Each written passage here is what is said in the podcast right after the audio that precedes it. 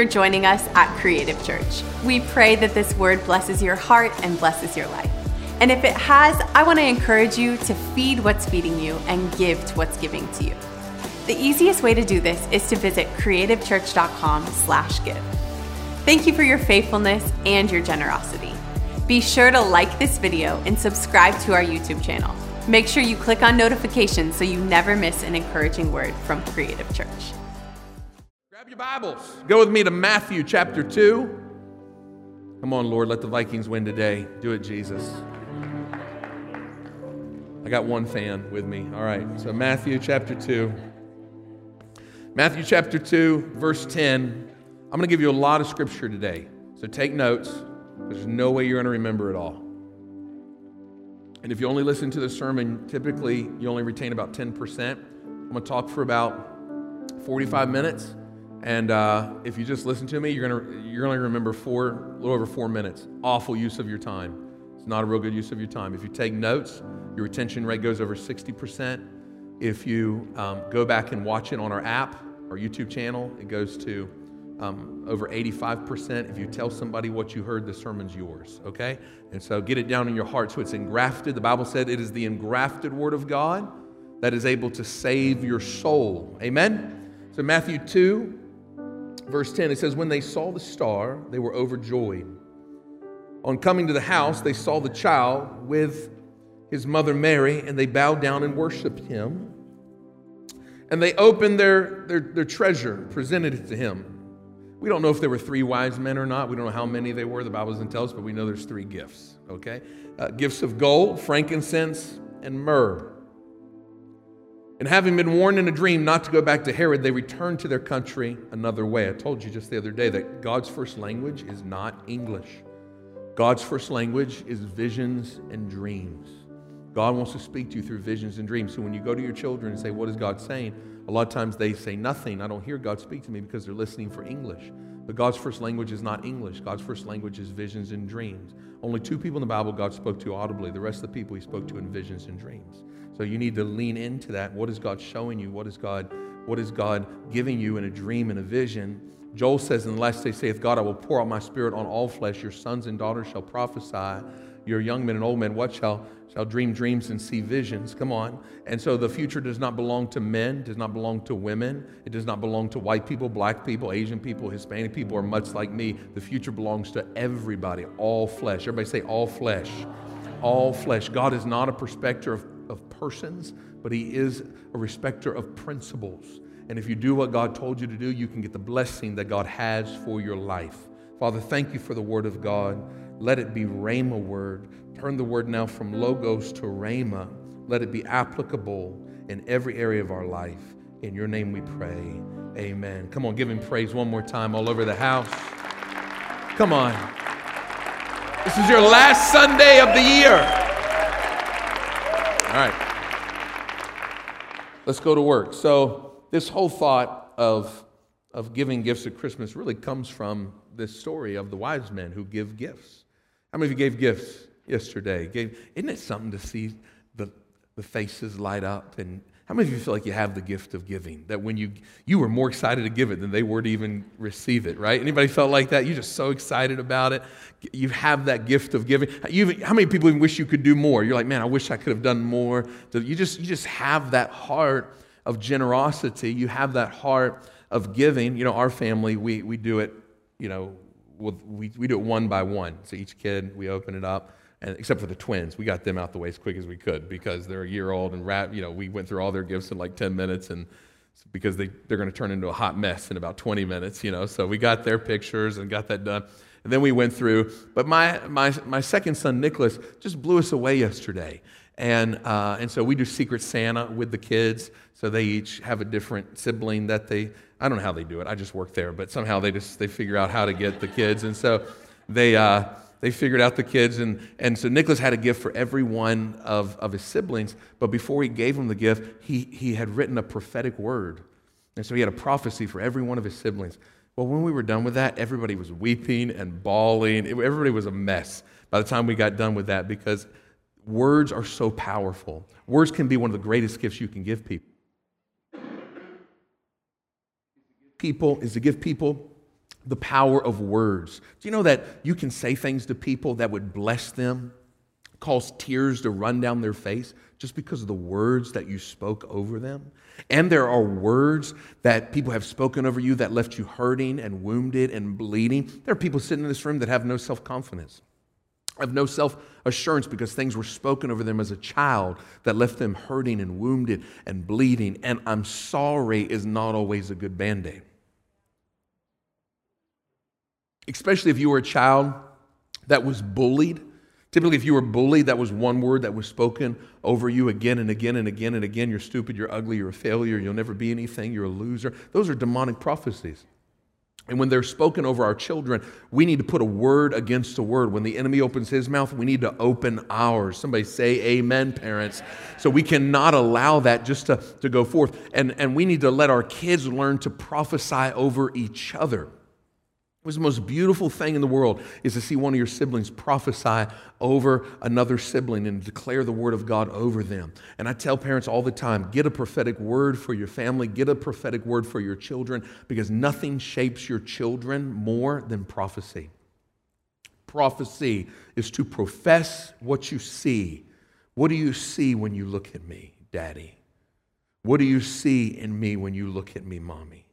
What do you see when you look at me as a brother or a sister? What do you see? Am I just an annoyance or is there a word from God? How many of you know there is a word from God and we need to declare that over our marriages, over our children, and over our future? And you know, in the Old Testament, I don't know if many of you know this, but in the Old Testament, eh, gift giving was a huge part of the Hebrew Jewish culture, even to this day. I mean, it was a massive part of the culture. And, and in the Old Testament, it was considered an insult to go before a king and to not bring a gift. It's just considered, it was insulting to go before anyone of affluence or influence or a king and not bring a gift. You just, you just it just wasn't done. It, it, so, much, so much so that in the Hebrew Jewish culture, there's literally 15 words to describe gift giving. 15 different words that, that it so permeates the language. It's such a big part of the culture is in generosity and giving gifts. Can you imagine if we had 15 different words in our language that describe giving gifts? Proverbs 17 and 8, write it down. It says, A, a gift is like a precious stone to him who has it. And to, and to whomever uh, you give that gift, you'll have favor with them and they'll prosper you. That when you give gifts, it is a blessing. It blesses people. It can open up doors for you. That when you're really sincere in just, just kind words, I love you. You're amazing. You're wonderful. I tell you all the time affirm people who are serving and volunteering, young people that are in God's house, that you could literally heal somebody with your words. You could heal your marriage today with your words. You could heal, you could heal your wife today with just words. You could heal your husband with words. You could heal a teenager with just your words. And so you'll, you'll never be a person that heals with words as long as you're in pain because pain makes you selfish. Come on. The lights are on, I can see y'all. Pain makes you selfish. How many of you want to be a healer? Come on, you want to be a healer? Well, the only way to, you'll, you'll never be a healer is as long as you're, you're dealing with pain because pain makes you look within. Pain makes you selfish. That's why when you go to the ER, everybody in the ER is selfish. Nobody's in the ER going, No, you go ahead. No, I've been waiting two hours. No, you go. No, you go. Everybody's like, Hey, I was here first. I've been waiting because you're in pain. Right? So pain makes you selfish. So when you come into church, if you're in pain, you're, you're typically wanting to hear something to help heal. Um, that's why you're looking at yourself. That's why you leave saying, That was for but once you get healed by the power of the Holy Spirit, how many of you know that there's power in the Holy Spirit? Once you get healed through the power of the Holy Spirit, now you can be a healer to other people. And if you want to know what God's called you to heal in others, look at what He's healed you of. Because we say often that when God heals you, He leaves a medicine inside of you to heal someone else. You're all called to be healers. On, eh, on Christmas and, and going into New Year's and, and starting the new year off, it's not just about giving presents that are tangible, sometimes the greatest gifts are intangible. The greatest wounds can be intangible. So the greatest gifts can be intangible. And so when we start to say, what can I bring to my family? What can I bring into my marriage that could be an amazing gift? For most of us, it is the gift of God. It is the power of the Holy Spirit operating through you to heal your home. Proverbs 18 and 16, this is probably one of the most famous verses. Uh, it says that a man's gift makes room for him and brings him before great men. How many of you ever heard that verse? A man's, come on. A man's, come on, 11, 15, don't suck. Y'all doing okay? A man's gift makes room for him and brings him before great men. Raise your hand if you've ever heard that verse. All right, so uh, God has given you gifts. These people that just got on the stage, they're using their gift for the kingdom. They can be like, I'm not going to do it. I'm going to go to the club. I'm going to do this. I'm going to play over here and do that. It's all about me. I'm going to do whatever I want to do. It's all. But no, they're saying I'm going to use my gift for the glory of God. I'm going to use it to, to help lead people in worship. I'm going to use the gift that God gave me. We have teachers and instructors and people. Whatever the gift is, I'm going to use it for the glory of God. See, talent makes you look good, but gifts make God look good. What are the gifts that God has given you? What are the gifts that God's given you? Are you using them for the kingdom of God? And it may not look important, it may not look like anything that's valuable. It may be just a rag and a rock. But if God gets with your rag and rock, David, you can take down giants. He'll take you places you never thought you'd go and open up doors that you never thought would be opened.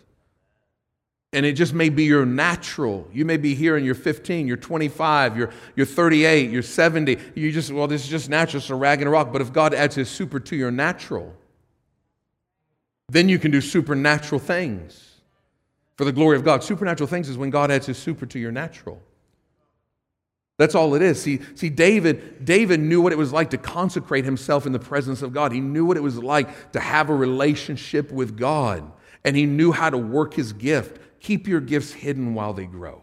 Oh, Lord, that's so good. Keep your gifts hidden while they grow. Sometimes you can't tell everybody everything. Sometimes you, you mess up because you tell too much too fast. Joseph messed up because he told his dreams to people who didn't believe in him. Sometimes you got to keep your gifts hidden while they grow. When I share my dreams with people and they look at me like I'm crazy, I said, Well, I just learned never tell you my dreams again. keep your gifts hidden while they grow. You can't tell every, everything to everybody. And, and, and David, David just had this rag and a rock, but he learned how to work his gift. You ought to have something that you know how to do so well that if they ever let you do it, it's over. If they ever mess up and give you the opportunity, it's over. Because where they made their mistake was when they let that little boy go run across that field, he lit that giant up because he knew how to work his gift. You ought to have something down inside of you that you know how to work so well that if they ever give you the opportunity, it's over. Your gift, your gift will make room for you. He, didn't even, he did not even go down there to become king. He went down there to take lunch. His father told him to take lunch to his siblings. Now, if there's anybody you don't want to serve,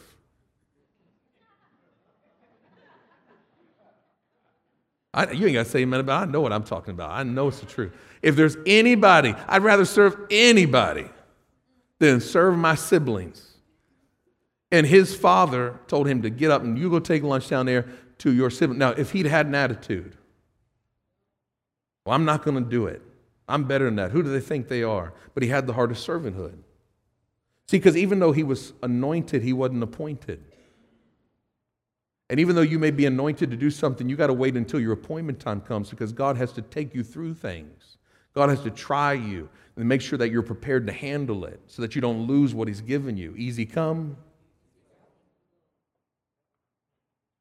Unlike Saul, who became king in a week. Saul literally became king in a week. I was teaching this to the interns the other, the other week. Saul became king in a week. In one week, he went from, from, from wrestling goats to becoming king in a week.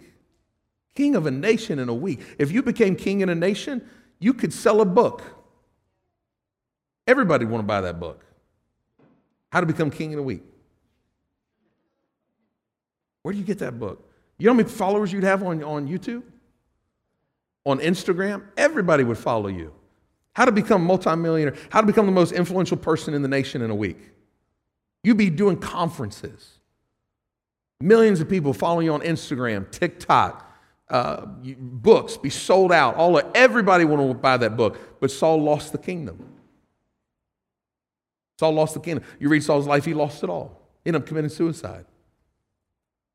David was anointed to become king. 15 years later, he finally becomes king. Maybe it was more than that. I can't remember. It's 15 or 18 years, something like that. He finally becomes king. Now, who in here says, hey, you want to be successful? Great. Read my book. 18 years from now, you'll be successful. Nobody's buying that book.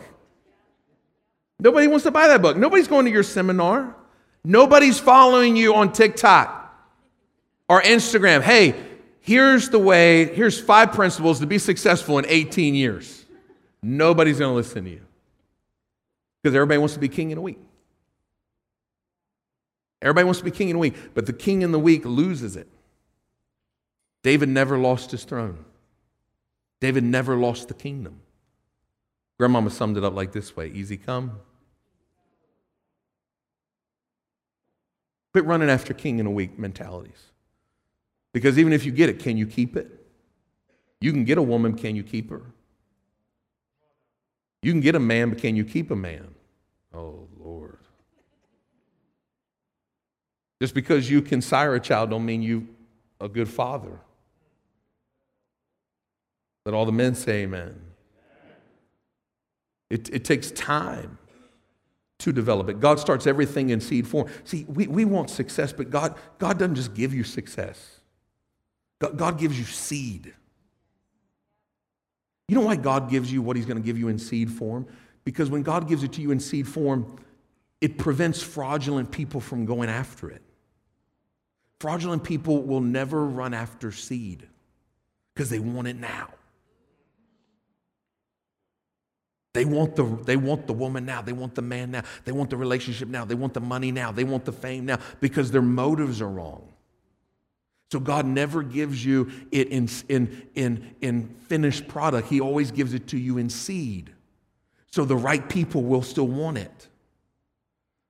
Fraudulent people say, Give me. But people who really want the things of God say, Make me. The prodigal son said, Give me the portion of goods that falleth to me. After he had lost all of it, he comes back to the father's house and says, Make me as one of your servants. Am I helping anybody in here? Y'all ready to go? I'm ready to go. I'm hungry. So many y'all ready to go.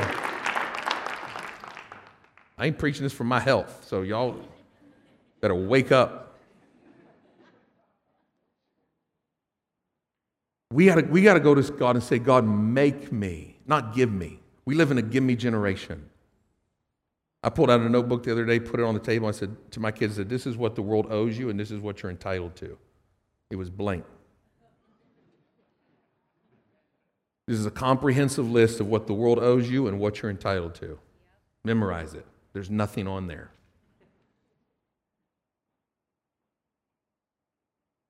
In Him we live, in Him we move, in Him we have our being, and without Him we can do nothing. See, we can allow offense to rob us from the greatest possibilities and opportunities that God would ever bring into our life. Do you know, do you know how many people have lost relationships over offense? Some of the most wonderful relationships that God ever brought in their life, they, they weren't happy till they tore it all up over offense. Offense is witchcraft. Do not carry offense into 2022. Thank you for the one amen. Offense is witchcraft. Anytime you slam doors, you're, you give the silent treatment, you ignore people, you're moody, you are, you are basically unhappy with what they're doing, so you are going to withhold love, slam doors, ignore them, withhold conversation to try to manipulate them to start acting the way you want them to act and behave the way you want them to behave, you are operating in a spirit of witchcraft. The Bible says that manipulation is as the spirit of witchcraft. So anytime I try to manipulate you by changing my behavior, so I'm going to manipulate you to get you to change the way you act, I am using witchcraft. I'm not flowing in the Holy Spirit. I'm not flowing in the gifts of the Spirit. I am using witchcraft to try to heal my home. I'm using witchcraft to try to heal my marriage. And you are becoming Satan's evangelist in your own home. You might as well be sticking pins in a doll. And you don't realize it, but your children are growing up in that. Three, five, seven, ten, 15 and they are watching manipulate they are literally you are literally training your children to be little witches and they become master manipulators at 12 and 8 and 7 and 17 that's why so many of you grew up in manipulation and when you when your spouse disappoints you you go into that because that's what you grew up in and god needs to set you free am i helping somebody in here you need to be set free from a spirit of manipulation so that you can be a healer in your home and not bring that with you into next year. You need to be freed from that. Freed from offense. Offense has robbed you of wonderful relationships. You weren't happy till you tore it all to pieces. God brought people into your life and you let offense tear it up. Because you wanted, you wanted the oak tree and God gave you the acorn.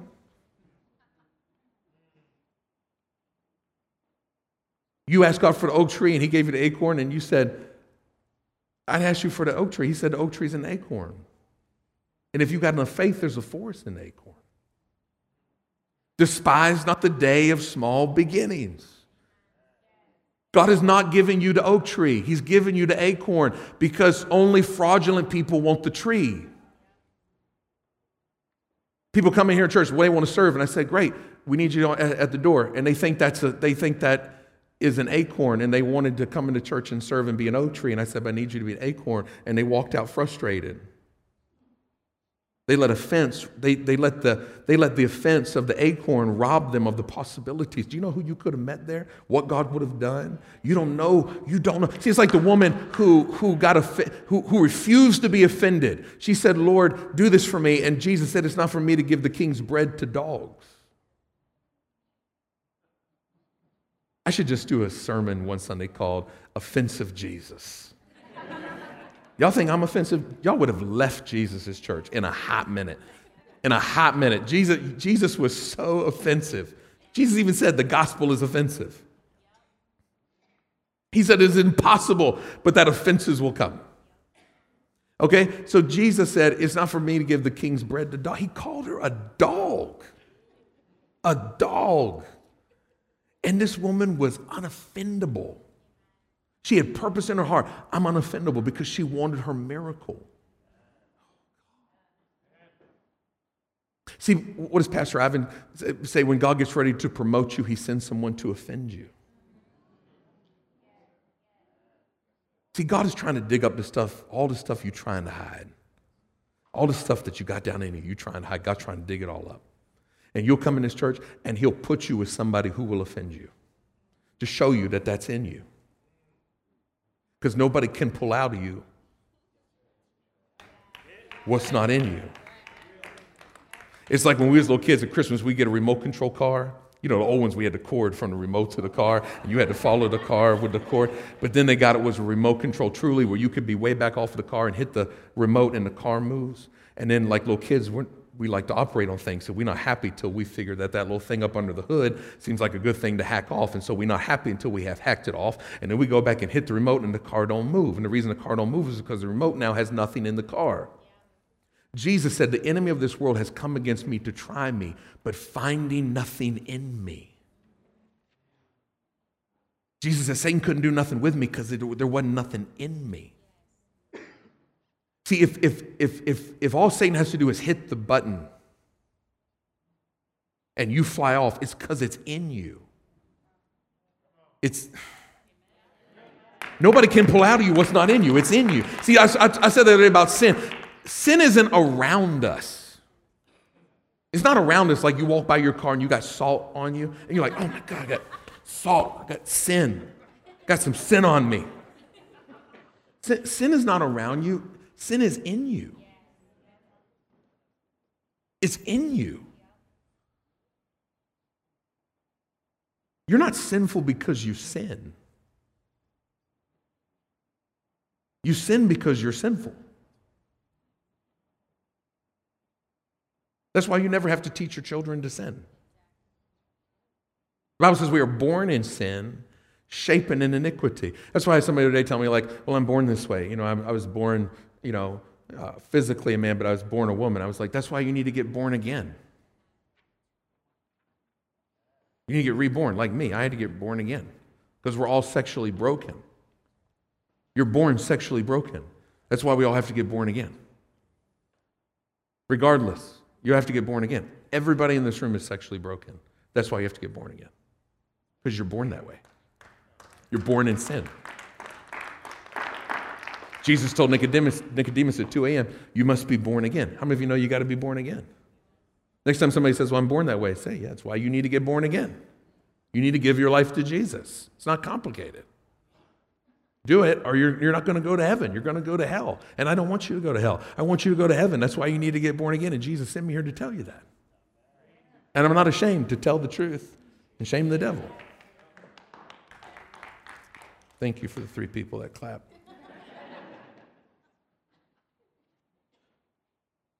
And this woman, she was so unoffendable. She said, but she said, but even the dogs get the crumbs that fall from the master's table. Unoffendable. And because she was unoffendable, she got her miracle. Because she said, I don't need the loaf. All I, all I need is the crumb. See, if I had a loaf of raisin bread up here and I took a crumb of it and I took it to a chemist and I said, Tell me what's in this. Whatever they said is in the crumb is in the loaf. So if there's healing in the loaf, if there's provision in the loaf, if there's deliverance in the loaf, I don't need the loaf. See, some of us are so hell bent on the loaf that we won't walk away with the crumb, but the crumb is all you need.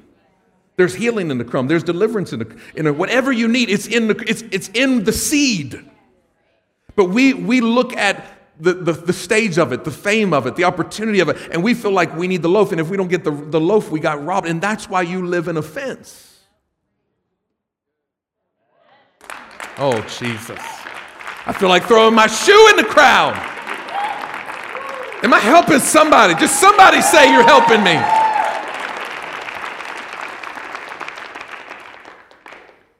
These are the gift. This is the gift of God, the gift of the Holy Spirit operating that we need operating in all of our lives. And when it comes to gifts, like three things you can do with a gift. You can deny it. You can say, I don't want the gift. You can say, well, you know, you can throw the gift away. You could regift it. Maybe y'all, some of y'all got a bad gift. You already plan on regifting it. Um, but these are gifts that God gave you, the gifts of the Spirit. Don't deny the gifts of the Spirit. Alexander Nicholas found a couple of gifts in a package somewhere in the house that we didn't open at Christmas. They came to me last night and said, Hey, we found these extra gifts. Can we open them? I said, Not right now. We'll do it later. They, then they came back to me about another 15 minutes. They came back for another 15 minutes said, My Lord, open it. But what they had found, they had found some gifts that belonged to them that they hadn't opened. I'm shocked at the people who come to God's house who realize that God has given you gifts, but they don't want the gifts. They don't want to open the gifts. They, they, they don't want the gifts that God has given, the gifts of the Spirit and the, the fruit of the Spirit. We need all of them operating in our life and in our family. You need the Holy Spirit more in your house than this house. You do. Because the reality is, you spend more time in your world than you do this one. And until the presence of God really begins to move and manifest in your home, you could literally pervert the use of the church and use it as a means of escapism to avoid the realities and issues within your own home that you don't want to confront. We love you, but you cannot live here. And at the end of the service, we want you to go home. More importantly, we want you to want to go home. Because it's a terrible thing to have to go someplace you don't want to go. And that's why you need the presence of God operating and the gifts of God operating in your home. You know, all throughout the Old Testament, it was all about giving God gifts. Giving God gifts. Write these verses down Psalm 68, 18, and 19. It says, You have ascended on high, you have led captivity captive, you have received gifts among men. See, the Old Testament is all about us bringing God gifts. Like we had to bring God sacrifices. Can you imagine you got to bring a sacrifice in here? Can you imagine you got to bring a lamb in here today? I mean, my God, it's hard enough trying to get yourself in the kids' dress. Now you got to go out in the yard and rustle and lasso a lamb, strap it to the top of the Honda, and then try and drag it in here. and then it got hurt, and now you messed it up. Now you got to go back and get another one. I mean, can you imagine the, the smell and everything we got to go through, and you, all over your clothes, and you, the kids, and the lamb, and it's just you know, that's what you had to do. Some of y'all can't come to church, just get yourself dressed. Now you got to get the lamb and drag it up in here. I mean, that's what they had. It was all about them bringing gifts to God and hoping in faith that God would receive it because we had sinned, we were flawed, we had messed up. But we're believing God, hopefully, He'll receive this and, and this blood of this lamb will be atonement for our sins. We're believing, we're hoping, we don't know. Hopefully, this happens. It was all about us bringing God gifts. But in the New Testament, look at this with me Ephesians 4 7 and 8 says, But to each one of us, uh, grace was given according to the measure of Christ's gift. Therefore, he says, when he ascended on high, he led captivity captive and he gave gifts to men.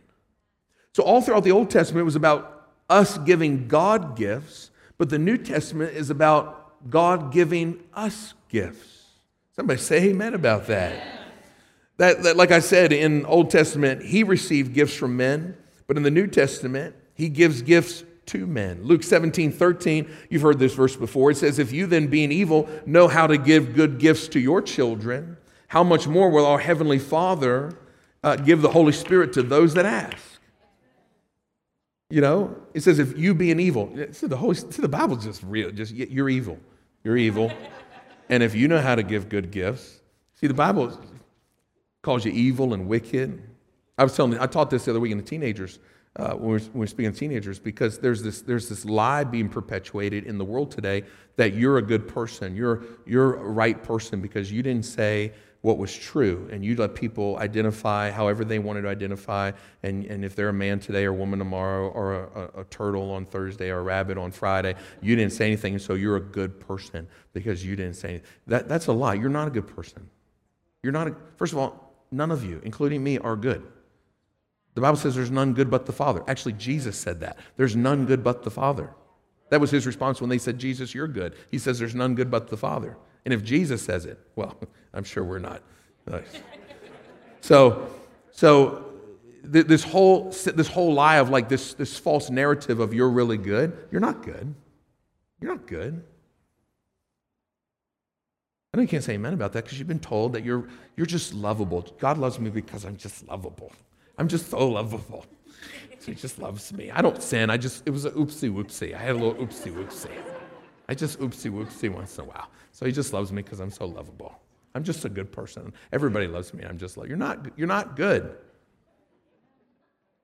The Bible says, even, even his people, he says, if my people who are called by my name would humble themselves and pray, seek my face, and turn from their wicked way. God said his people who are called by his name got wicked ways. God told on us.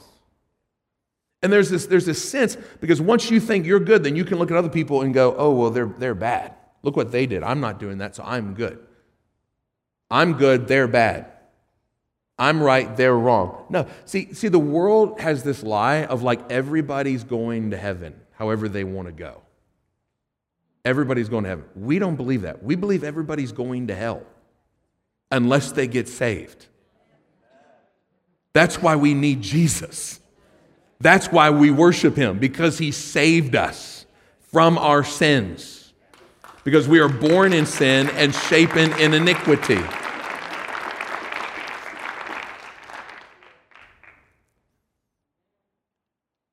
John 4 7 and 12 talks about the Samaritan woman who came to get a drink.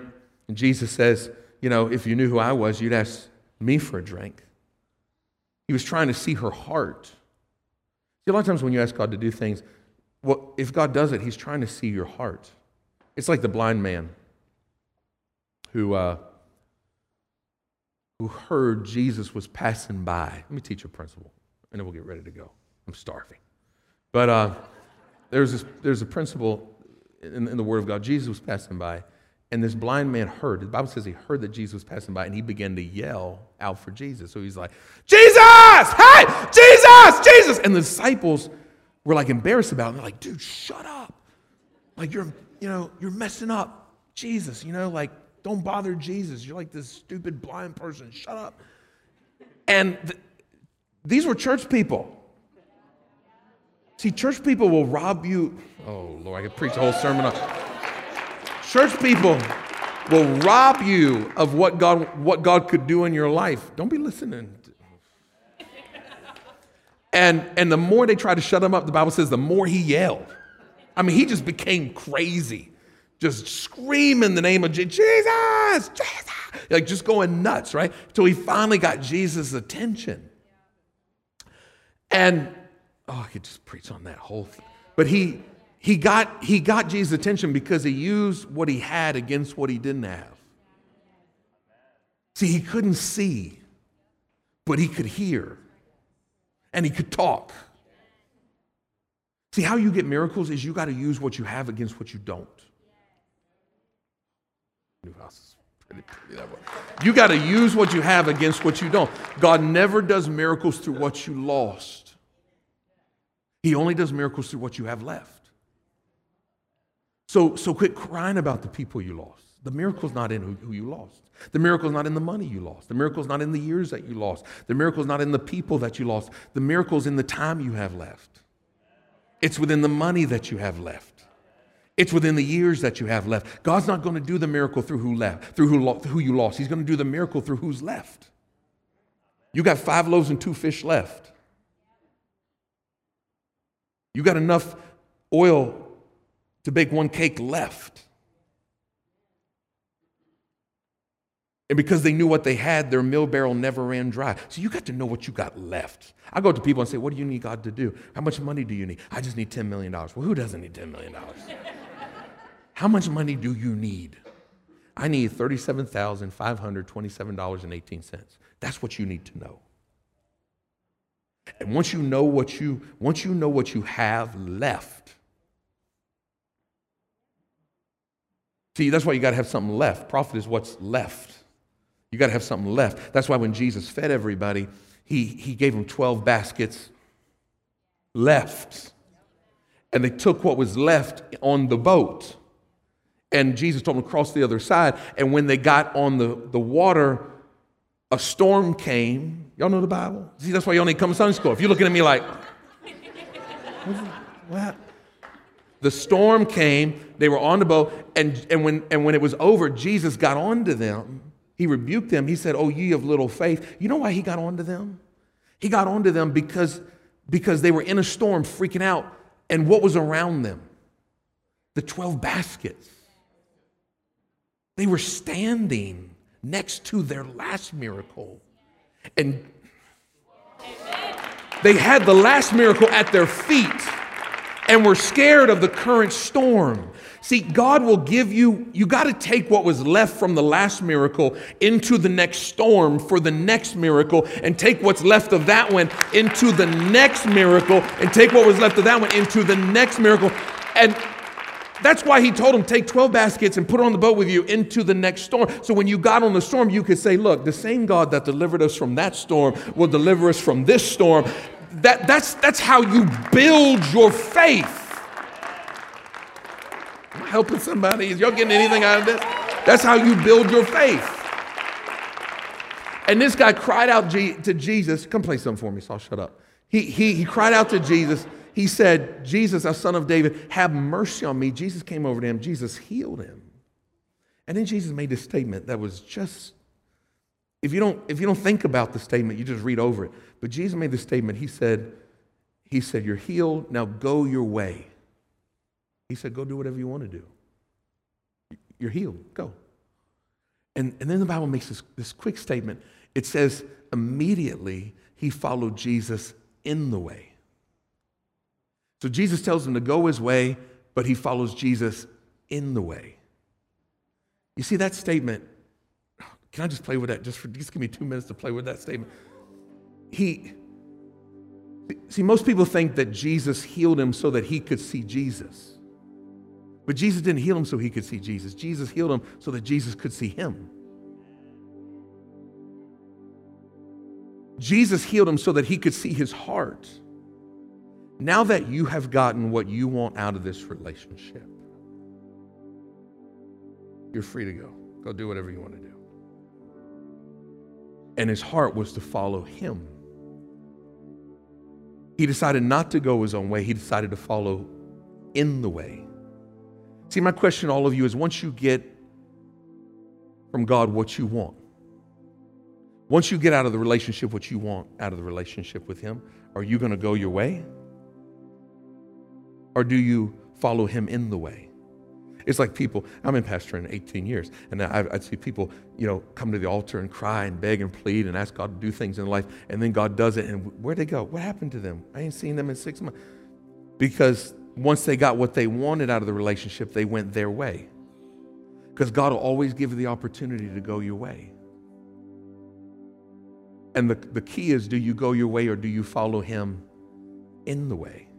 It's like when Jesus healed the 10 lepers and only one came back to say thank you. And but Jesus never told him to come back. He said, You're healed, go show yourself to the priest. But one came back. But Jesus must have thought, I hope they all come back. He must have thought that because when the one came back, he asked the question, Where are the other nine? Why did he ask about the other nine? And then, unless he was hoping that they would come back. See, once you get out of church or your relationship with God, what you want, would you go your way or would you follow Him in the way? How you follow Him is receiving the gifts that He's given you, the gifts of the Holy Spirit. Gifts of the Holy Spirit. You can't purchase them.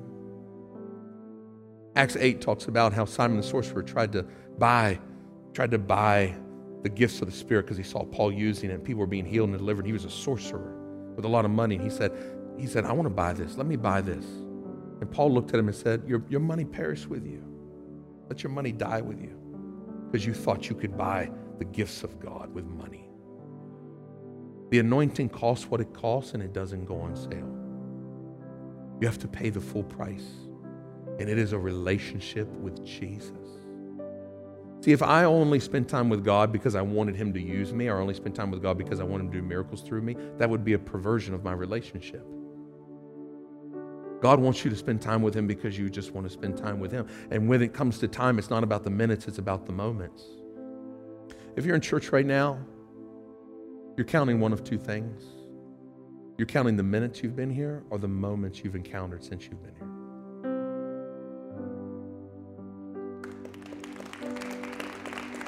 And when it comes to God, God's not after minutes with you, He's after moments with you. You count minutes or you count moments. It's not about, oh, well, you know, if I do this or do that or do that.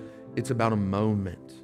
I've been married to Pastor Joanne for 17 years, and I cannot give you an account for every minute, but I can tell you about moments. All that matters in life is the moments at your funeral one day, you know what they're going to talk about? Moments. They're going to talk about how many moments you gave away. They're going to talk about they're not they're going to talk about what you have. We're not we will not talk about your checking account, your stocks, mutual funds, 401k. You know what we're going to talk about? We're going to talk about the part of you you gave away. The part of you that you sacrificed.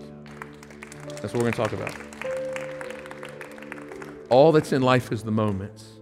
When you come into God's house, don't ever be worried about the minutes. Always focus on the moments. When you're with God, I was driving down 35W a few months ago and was going through something. I was just talking to God, and the Holy Spirit just came in the car. I started crying so hard I couldn't see. I had to pull over on the side of the road. And the Holy Spirit just came, sat down in the car with me, and I had a moment with God, probably five minutes. Maybe it was five minutes, I don't know. But I had a moment. I came home, I didn't tell Joanne about the five minutes. You know what I told her about? The moment. Run after moments with God.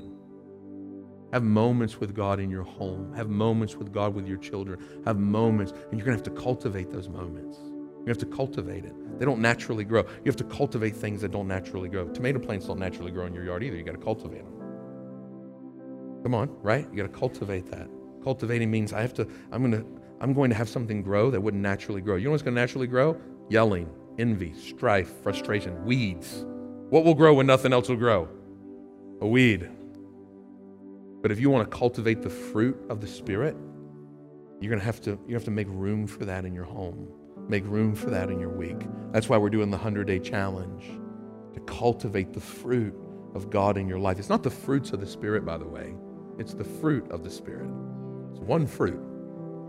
It's like an apple. It's crunchy, it's sweet, it's juicy. It's a lot of descriptions, but it's one fruit.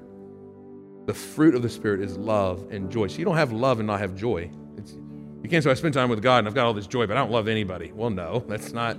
It don't work like that. It's one fruit. It has it all. It's all in that fruit. And when you spend time with God, you have all of those, not a few. You have all of them. They all come at once from spending time with God. Can I get an amen? It's not the fruits, it's fruit. It's one fruit. There's no S. The fruit of the Spirit. And that's our prayer for all of you is that you would begin to realize that God wants to bring these gifts into your life. And gifts are given to be used. Anytime you give somebody a gift, they never use it, you feel funny about it. Because gifts are given to be used. You get some out of this today? Come on, give God a big praise.